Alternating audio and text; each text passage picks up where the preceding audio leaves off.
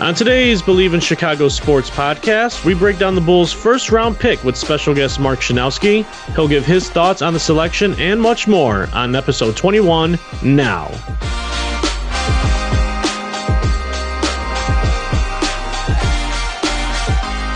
Welcome in to the Believe in Chicago Sports podcast, your number one home for your favorite Chicago sports talk and part of the Believe Podcast Network, meaning it's the number one podcast network for professionals. I'm Joey Gelman. You can follow me on Twitter at Joey Gelman. He is Dan Collins. You can follow him on Twitter at TweetDanCollins. The show is on Twitter at Believe in Chicago. The Believe in Chicago Sports Podcast is where you find us. And we are jumping into our show with a special guest. He is Mark Schanowski. You've heard him and seen him anywhere you look. NBC Sports Chicago, WGN Radio, Sharpshooters Podcast with David Schuster. And now he joins us, Mark Schanowski, on Twitter, at Mark Schanowski. Mark, how are you? I'm doing just fine, guys. Pleasure to be on the show. Absolutely. We really appreciate you jumping on. So I guess the easiest place to start out is the Bulls pick at number 4. They take Patrick Williams as their draft pick. What is your initial reaction when you heard the news? Well, I wasn't really surprised because a lot of the speculation in the last couple days leading up to the draft is that the Bulls front office really fell in love with this guy, a 6'8", 225-pound forward from Florida State who, ironically, did not start a single game for the Seminoles, but he was finishing a lot of those games, and his coach, Leonard Hamilton, had nothing but great things to say about him. He's a great athlete, a little bit raw, didn't put up big numbers in college, but you know he's only 19. He has some point guard experience in high school, and I think the sky's the limit for this kid. Bulls fans are going to have to be patient, but eventually, I think, he's going to be a real good player. Mark, yeah, you said it right there with Bulls fans needing patience here. And I think this pick just sends a signal to Bulls fans that AK and the rest of the front office, this is a long-term project, not only with the development of Patrick Williams, but making sure this Chicago Bulls team could once again, you know, compete for a title in the NBA. And I'm just wondering your thoughts on how important is it for the Bulls and the front office to take this route and go with the long-haul approach? Well, I think that one of the things that Arturas Karnisovas made clear when he took the job was that he wanted to get versatile two-way athletes. He didn't want to have guys that were just kind of pigeonholed into one responsibility or had one specialty. He wanted guys that could play both ends of the floor, which is kind of the way they built that Denver Nuggets team where he had worked previously. And I think that Williams kind of fits that mold. You know, they talked about the fact that he can defend four different positions, that he's a combo forward that can play on the perimeter or also get some stuff done offensively in the post. And I think that's a signal to Bulls fans that those are the types of players that he's going to want to have going forward. You know, he's not just going to have a guy who's just a good shooter or just a rebounder. He wants guys that can do things on both ends. And I think as you see more personnel moves, you know, you might see some trades coming up where they maybe decided that a certain player doesn't fit and they want to get him out and start turning over the roster. Because when you look at the fact that it's a brand-new front office, a brand-new coaching staff, they really don't have any allegiance to any of the players on the current roster. So nothing would really shock me if one of these players were traded in the coming months just because of the fact that they're starting from scratch.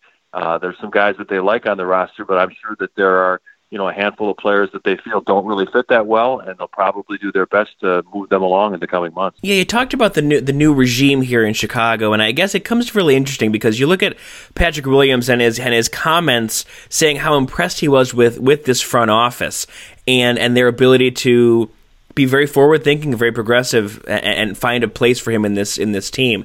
Is the reputation of the Bulls like now changed significantly because of this new regime, and where a new player like that sees that off the bat of, wow, this is a place I really want to be and does have the tools to develop me into the player I know I can be?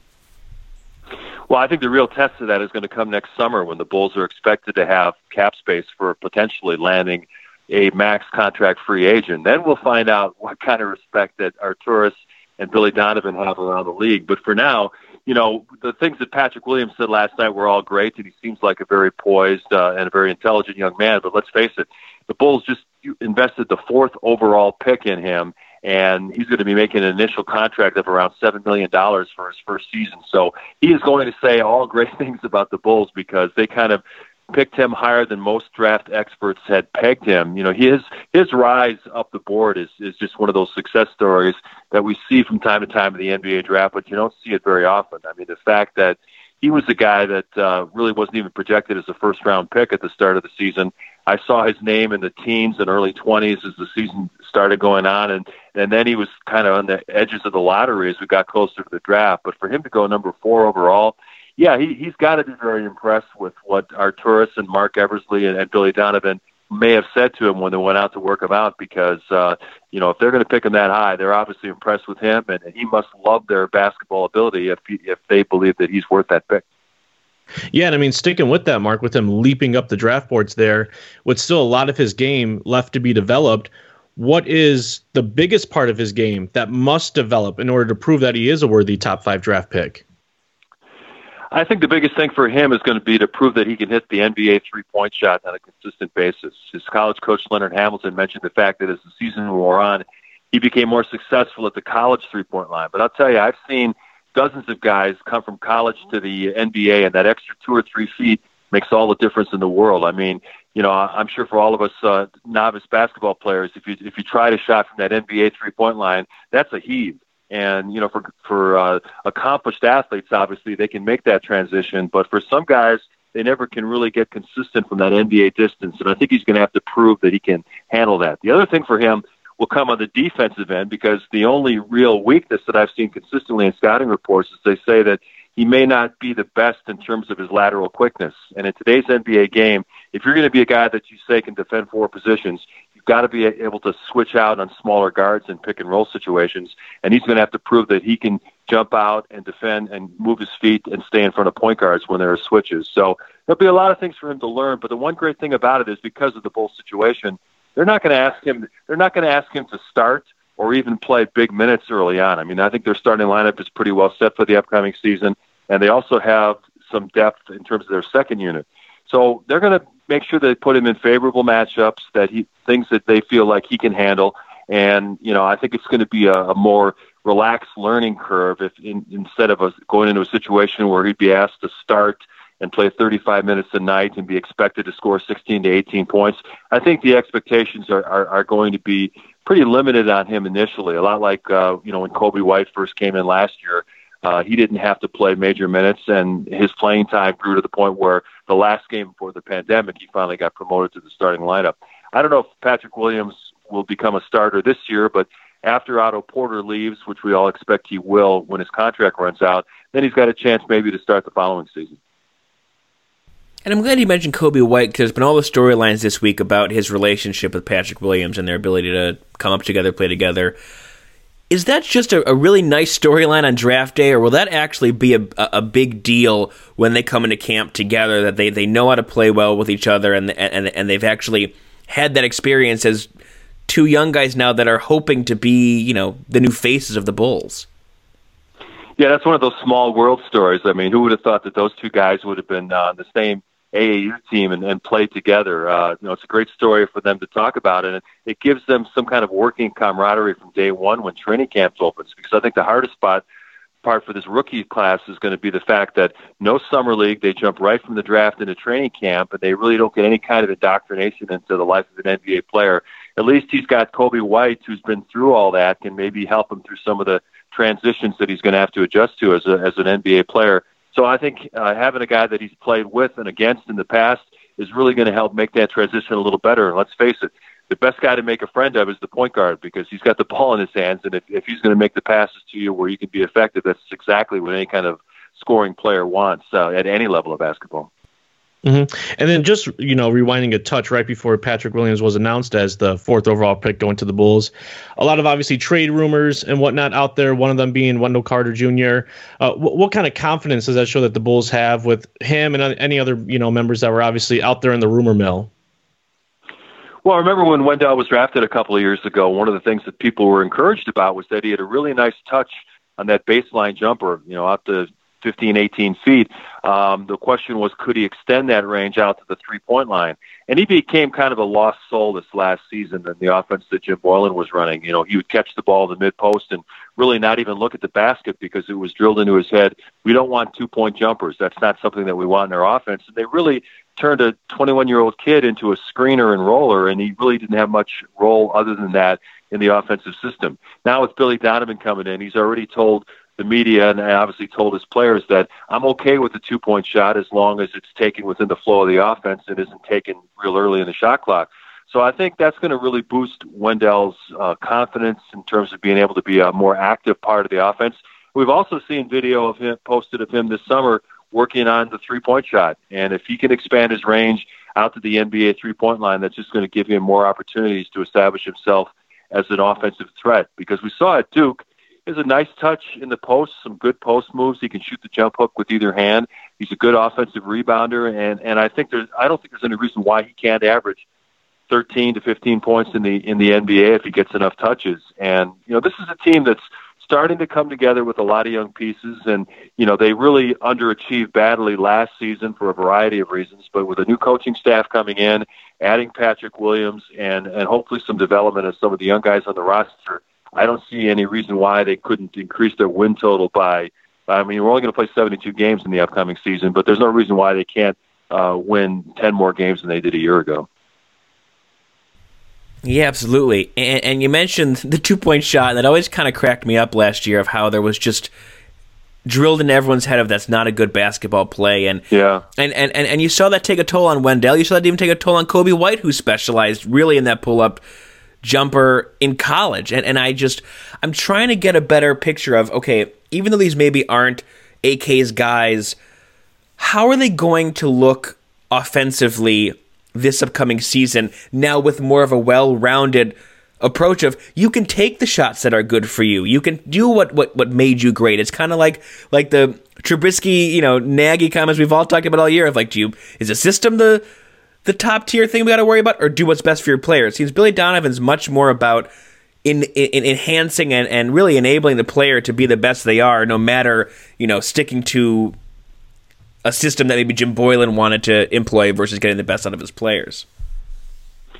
Well, I think any athlete, whether it's high school, college, or pro, will tell you that they're going to perform at their best when their mind is clear and they're just operating on instinct rather than thinking all the time.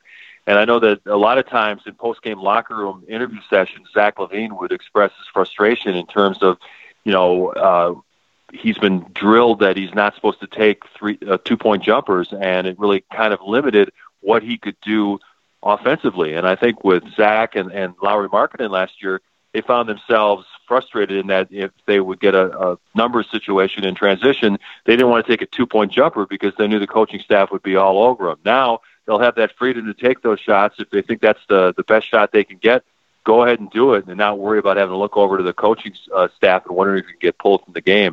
I think that's going to make all the players play with a little more confidence, be a little bit more relaxed, and I think that it's going to lead to better offensive production from all the players on the court. Mm-hmm. And patience definitely key with, Karnisovas and Eversley first, just getting a crack at developing and putting together this team. But what is a realistic timeline when it comes to the Bulls, competing again for a championship? Are we talking 2 to 4 seasons out, or even with patience being key? What is a realistic timeline moving forward now for this team? Well, I think we have to talk about trying to get to the playoffs first before you use the C word, championship. I mean, they're a long way off from being able to compete with the likes of the Lakers and the Clippers and the Brooklyn Nets. The key for the Bulls, obviously, is going to be the free agent class next summer. 2021 is going to have one of the best free agent groups ever. And I think that what they have to do this season is show that improvement on the court, see development from Lauri Markkanen and Wendell Carter Jr., Coby White, Patrick Williams, to the point where, let's say Kawhi Leonard becomes frustrated with the Clippers. He has an opportunity to jump out of his contract. Maybe he's looking for a new place to play, or Paul George, who also has a player option after next season. There are a lot of guys that potentially could be looking to change teams, and the Bulls want to be in the conversation for those big-time players. I don't know if they can accomplish all that in one season, but I think the key is to show that they can be competitive on the court, and with the right additions that they all of a sudden can be a factor in the Eastern Conference. Now, there's a lot of teams that are still strong in the East. I mentioned Brooklyn with Kevin Durant and Kyrie Irving, and then there's been talk about them possibly pursuing a trade for James Harden. Milwaukee trying to make some changes to solidify their group around Giannis. Boston with Jaylen Brown and Jason Tatum look really strong. And, Philadelphia's making some changes as well. So it's not going to be easy to jump from a team that's near the bottom of the Eastern Conference standings to one that can potentially get to the finals. But the key right now is developing the young guys. They've got a good coach in Billy Donovan, who's at a winning record in all five of his seasons as an NBA head coach. Develop the young guys, show the stars around the league that this is a program on the rise, and maybe you can make that key free agent addition that can, you know, jump you from the status of maybe competing for a 7 or 8 seed to a team that can make a little noise in the postseason. So if the big dreams are for that, you know, that class next year, what are some moves the Bulls need to make in the upcoming free agency trade market to kind of get them better situated? I know they have cap constraints, but to get them better situated here, to really round out their team and build that new culture of this is going to be a place that free agents would want to come to.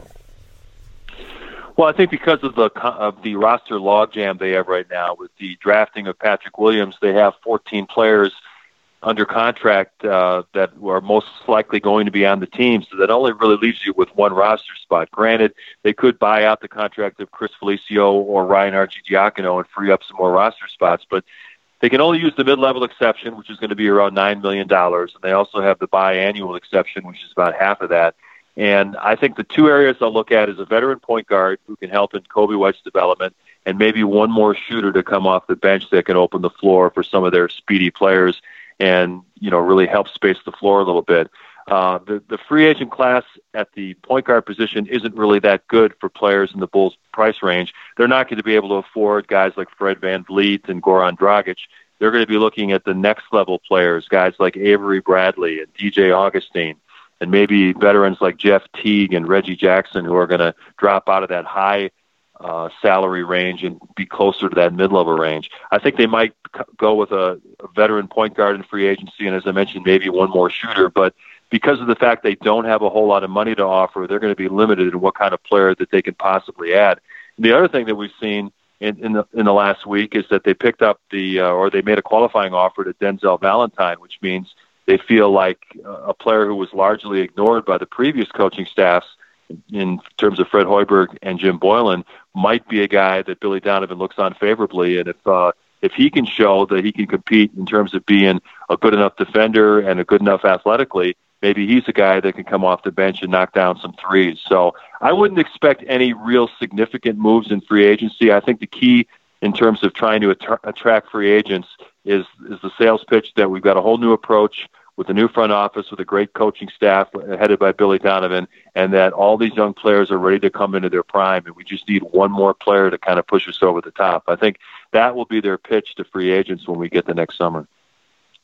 Yeah, that sounds great to me. It's very refreshing to hear for all the tropes we've had the last couple of years. It's nice to have that optimism. One more before we let you go here.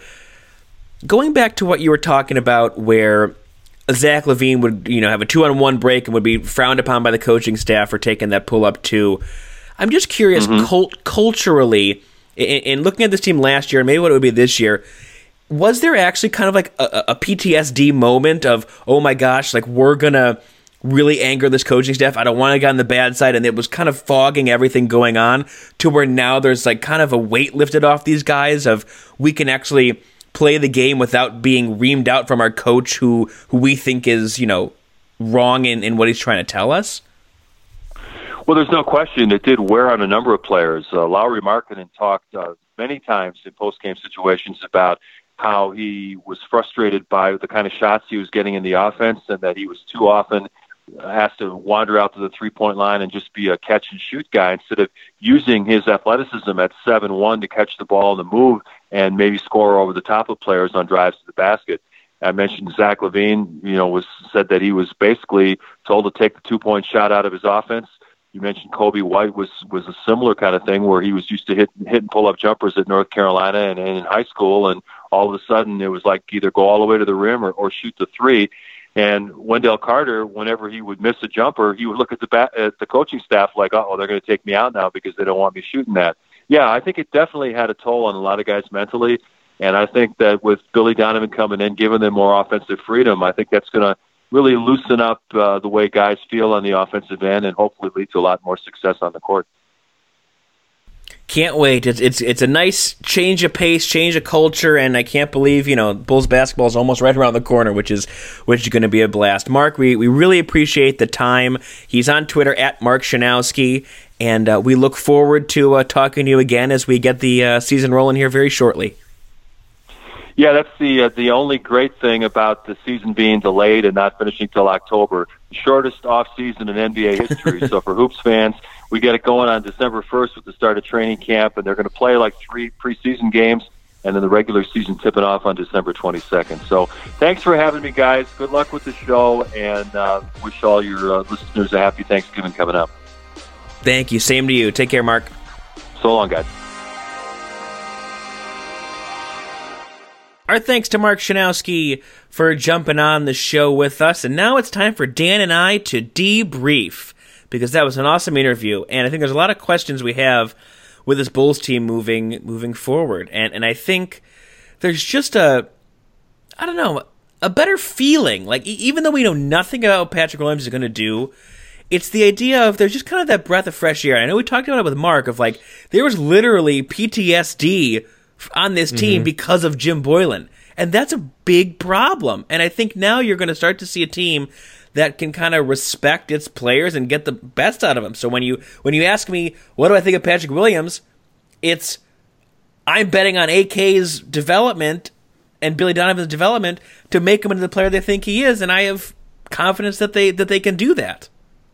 And it makes sense that this was my take on that, and obviously very insightful information from Mark, but I learned more about what this Bulls team as a whole, obviously through that talk, is going to be moving forward and how much better they're going to be, and the way it relates to the guy calling the X's and O's and Billy Donovan than it was what we had last year. It's just going to be a totally different team, and how Patrick Williams' development fits in to that style of play, and how the Bulls as a whole fit into that style of play. I mean, he said himself he's predicting, potentially 10 plus more wins. I mean, that's pretty significant. 10 plus more wins is a pretty significant amount of games, especially when you're only playing 72 this year. So it's going to be a totally different style of Bulls basketball you see out there. And, we joke about it all the time, Joey, most of the time off the podcast, that this team was unwatchable last year. It was very, very hard. I'll be completely honest with you, tuning into Bulls basketball last season, because what were you watching?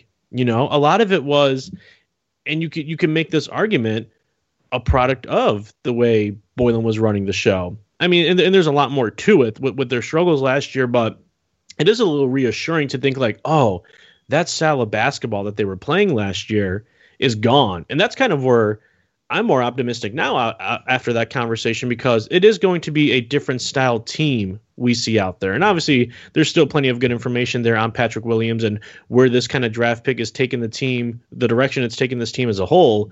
But I'm definitely going to be tuning into more Bulls games this year. One, because we're doing the show, and two, because now there is just this bit of relief and freshness, with different front office, different coach, competent coach. And I'm not trying to knock Jim Boylen here or anything like that, but it's a better man, a better coach out there calling the X's and O's for the Chicago Bulls, and hopefully just a lot more watchable. Because like I said, we joke about it a lot, and it was a snooze fest last year with the Bulls, and it's been so long since we watched them due to the pandemic and all these other unfortunate events unfolding. But Bulls basketball now, like Mark said, I'm less than a month away until you do preseason, do a few of those games, and you go right up to once the Christmas season rolls around, you're tipping off the regular season. Yeah, absolutely. And I think that's just, it's just a nice feeling to have. Considering the Bears are garbage, it's nice to know that maybe the Bulls will be watchable. They're not going to compete for much, but right, there's a different vibe to it. You're not going to have pissed off players not being allowed to get to their full potential and yelling at Boylen and punching in clocks. And it's just going to be, it's going to be different. And I hope that this team is able to take those next steps, and that Patrick Williams is a guy that can help elevate this team to that level they need to be to attract those kind of stars. And we're gonna just have to wait and see. But at least I'm excited to see what this group looks like, because we really haven't seen them play together a lot due to injury and by circumstances of scheme. It's just been regression. So it'll be nice to at least see something like that where you can truly see what this team has to offer, because I think, Mark said it right, of there's all new fresh ass in this team. meaning nobody is untouchable. Everyone's job is kind of on the line, and you're really going to see which players are good enough and aren't just loyalty guys from the previous management group. Yeah. It's a big, that's a big deal. You needed that fresh eyes on it. Like, you could say, you know, maybe a Chandler Hutchison is not really good and really was only a guy that you promised you draft in the draft. And then but you'll at least have the confidence that A.K. Eversley, Donovan will give a real assessment on what these guys can do, and that will allow us to answer a lot of questions because they're not sitting here going, well, geez, we drafted this guy, or we traded Jimmy Butler for this guy. It's like, no, everyone's fresh, everyone's new. If you're not good enough, the door is that way. Yeah, and while I'm going to watch more Bulls games next year, they're still years out. They're quite a few seasons away from making something happen in the postseason. But that's why it helps you, when you have some kind of a timeline to where this team is going to compete. It kind of helps, like, just flip it back to the White Sox, right? Who we always talk about. Just knowing that there was somewhat of a projected date. You rewind it a few years back and you go over, okay, the projected date is 2020 to when we see this thing kind of reaching its potential to what it can become. And it's the same thing I'm trying to figure out now is, and it's hard. I mean, just the draft was last night, right? This is going to date the recording of the show, but I mean, the draft is still so fresh, and there's still so many moves to be made by A.K. Eversley, and we'll see. I mean, those two have a lot of work to do still, plenty of work to do, and we'll see how the two of them go on ahead and unfold the rest of the way. But still, like, it's just weird, like the draft and everything. Whether you totally disagree with the picks or you're with the picks, still can't help. It's almost like spring training in baseball, where it just brings up some kind of optimism and some kind of promise where, all right, this is still fresh. We're trying, we're growing. Now, if Patrick Williams becomes a bust and the team just still isn't working out under, Donovan's leadership, then there's going to be a lot more problems we could discuss along the way. But for now, it is fun to be in some kind of optimistic mindset when you're discussing Bulls basketball. Yeah, it's a nice change of pace. I mean, I can't tell you how many shows we've done, conversations we've had, articles written about just how ass backwards this organization and team has been. And so I think a night like the draft with a new regime and a new fresh look on everything, not to repeat myself, but it's this idea of it's a nice dose of optimism. That's all I can really say from it. I mean, we don't know what Patrick Williams is going to do. We don't know what this team's going to become, but they're betting on themselves that they can turn this around, and you gotta have faith in that. Well, it's been one good thing after another, whether you're talking about the arrival of AK or Eversley or Donovan, or now your draft pick and Patrick Williams. There's just been one decent reason after another to become more and more optimistic. One Reinsdorf got it right. There you go with the guy they're going to have lead the team, right? Yeah, but we'll see. I mean, the majority of the optimism so far has been front office and coach related. Right. Patrick Williams being the first one that's related to any type of, player that's going to be out there on the court, the one making things happen. So still a lot more players and talent to be brought in, moved around. We'll see how that goes. But any reason to be optimistic about this team or anything for that matter in Chicago sports, I'll take it. I'll be on the train. We're coming up on Thanksgiving, and that's going to be the theme moving forward, right? It's just all the reasons to be thankful. Well, apparently we're going to have basketball again next month, and the Bulls are on the up and up. They are. There hasn't been anything done so far that you're saying, oh, wow, this put them on the decline. Everything so far, front office related and with the draft, just only brings you more hope. And just the idea, once again, I just can't get over it, that the idea that the majority of the guys are going to be the same from last season, but it's just going to be a different style alone is refreshing just to think about that, because the style you were watching last year and the outcomes that were provided by that, once again, it was near unwatchable. Right. But now, hopefully, and it's not saying, oh, this is going to be such a fun and amazing team that you're not going to want to get your eyes off the TV screen, but I'll definitely probably have more fun this year watching the Bulls than I did last year.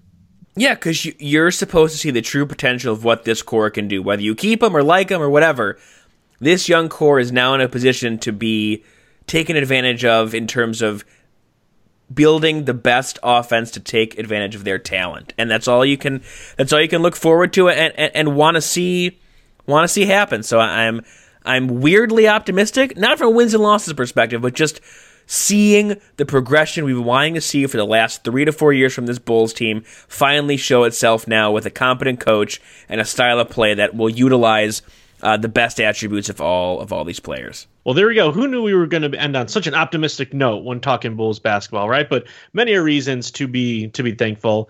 For my man, Joey Gelman, once again, huge thanks to Mark Schanowski, who you can find on Twitter at Mark Schanowski, for fitting us into his schedule and talking Bulls with us. Very insightful stuff.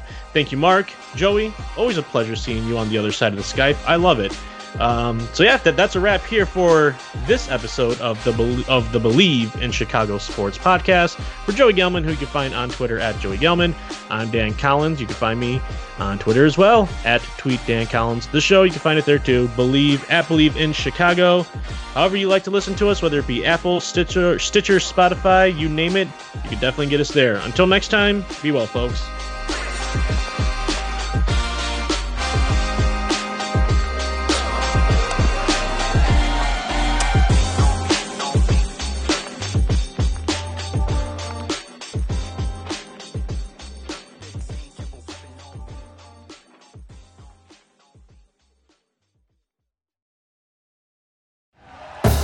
Thank you for listening to Believe. You can show support to your host by subscribing to the show and giving us a 5-star rating on your preferred platform. Check us out at Believe.com and search for BLEAV on YouTube.